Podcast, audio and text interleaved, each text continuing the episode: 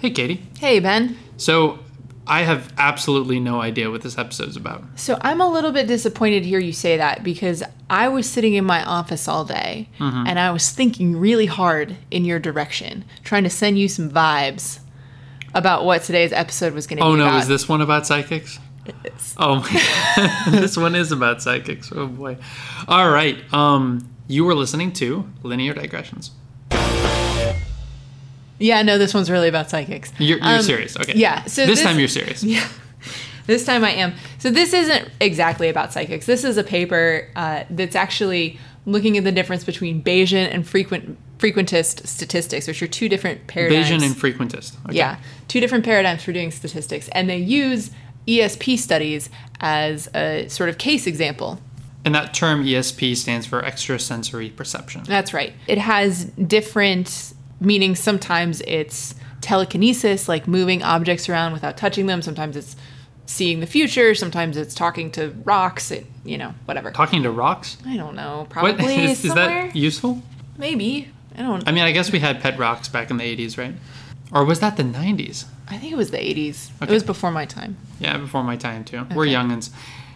Anyway, I think that your reaction... So... If you haven't listened to the previous episode, you should go back and at least listen to the intro, because I trolled Ben a little bit on that one and told him that was an ESP study. And we were actually talking about trolling. Yeah. And you were trolling. And I thought I was really funny for coming up with that. But Ben reacted with a fair amount of skepticism. Yes. We might say. Yes. And I think that a lot of people would be very skeptical of studies that claim to have found evidence for ESP. Absolutely. Yeah. What's his name? John Randy, I think. He's a well-known skeptic, and he has, I think it's $1 million. It's $1 million challenge that anyone who shows that ESP exists in a scientifically controlled way gets $1 million. Sure. And no one's won the prize yet. And so you can imagine, though, that there are lots of people who are studying if ESP exists. Mm-hmm. And you can also imagine that some of them will sometimes find results that are consistent with there being ESP, basically. Mm-hmm. So imagine that I flip a coin behind a screen and you guess whether it came up heads or tails.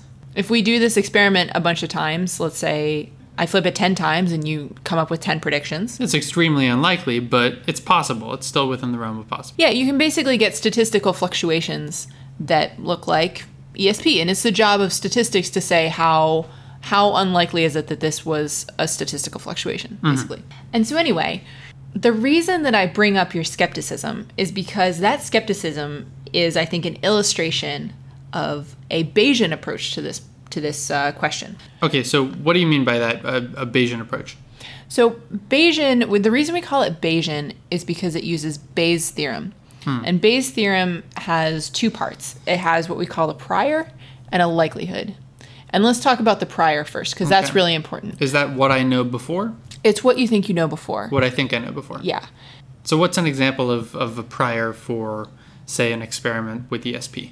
So for ESP, let's say I have something like 4 different cards, playing cards or something, and I pick one of them, and I think about it really hard, and you're sitting in the next room with the same 4 cards, and you have to pick which one I'm like... telepathing. All right. Through the wall. You're making an awesome hand gesture now.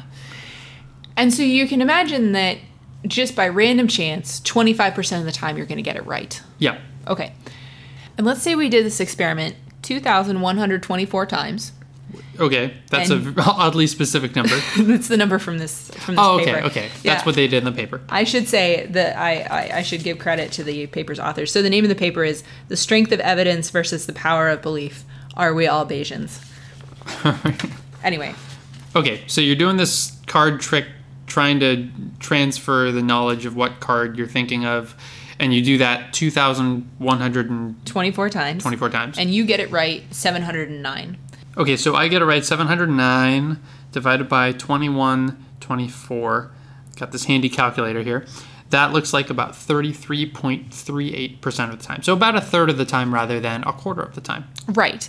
This, as it turns out, is not very compatible with the idea that there's only 25% chance from just a random... Like, there's a low likelihood that just a random fluctuation of 25% could get you all the way up to 33%. Okay, because we didn't do this.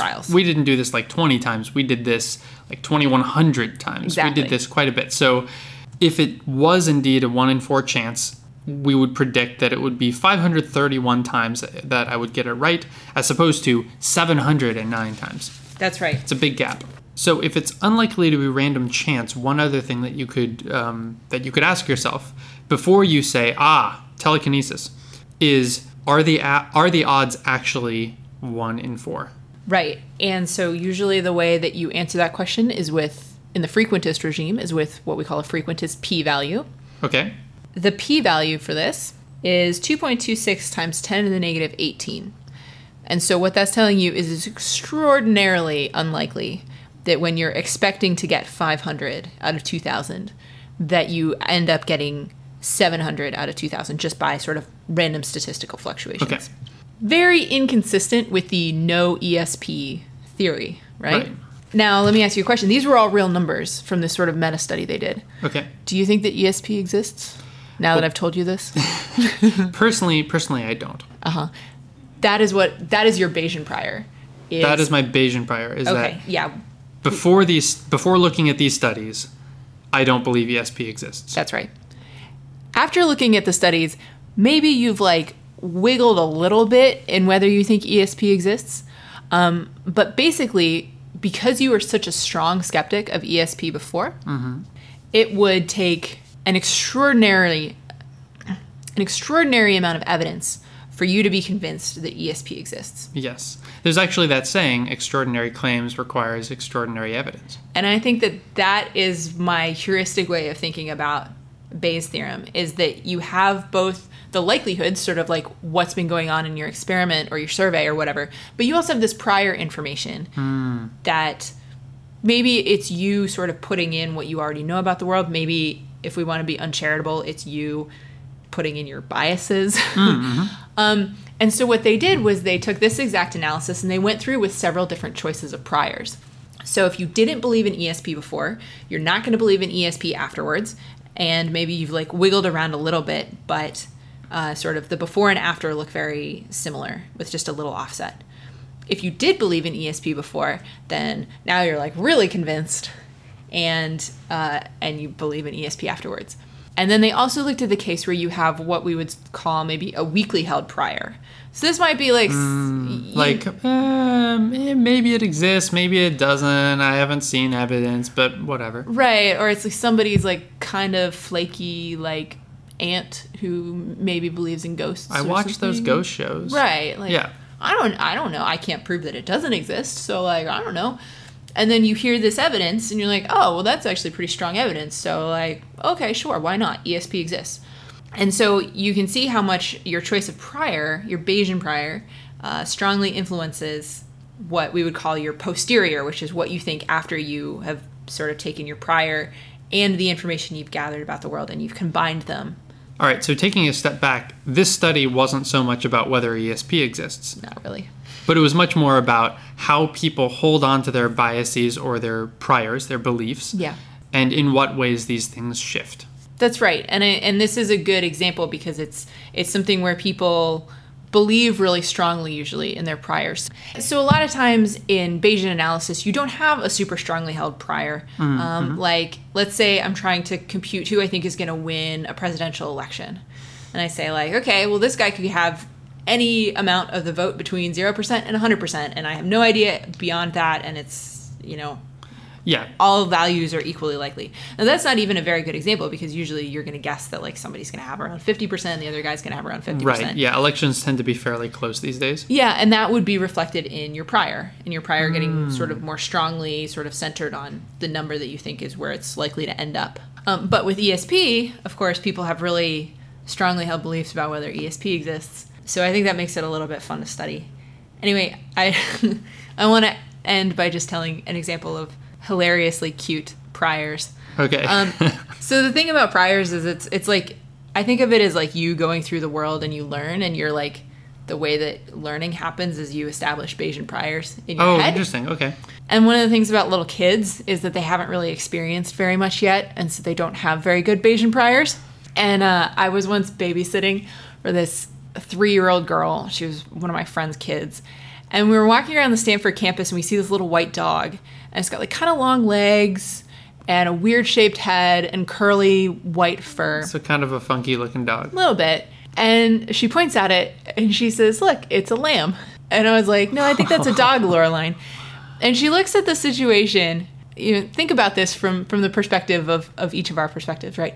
I have this strong Bayesian prior that lambs are not walking around the Stanford campus. Yeah, and you've spent time there. Yeah, so even though I see this little animal that, like, sort of looks like a lamb, I'm like, oh, it's probably a dog. Loreline doesn't know anything about the world. So her likelihood function is very strong. She's like, oh, I see a little white animal. It's a lamb, because I don't have anything that tells me otherwise. So anyway, I was like, no, I think that's a dog, Loreline. She's like, she thinks about it for a second. She's like, no, I don't think so. I think it's a lamb. I was like, all right, kiddo. Linear Digressions is a podcast about data science and machine learning, produced and recorded in the studios of Udacity, a company dedicated to education. We've got some awesome courses made by people like Katie and me in data science and other tech fields. We should also remind you that all views expressed during this program were those of the speakers and not of Udacity. This is a Creative Commons endeavor, which means you can share it any way you like. Just tell them we said hi. To find out more about this or any other episode of Linear Digressions, go to lineardigressions.com. And if you don't mind, leave us a review on iTunes so other people get to listen to this content too. Thank you for being here. And we'll see you next time.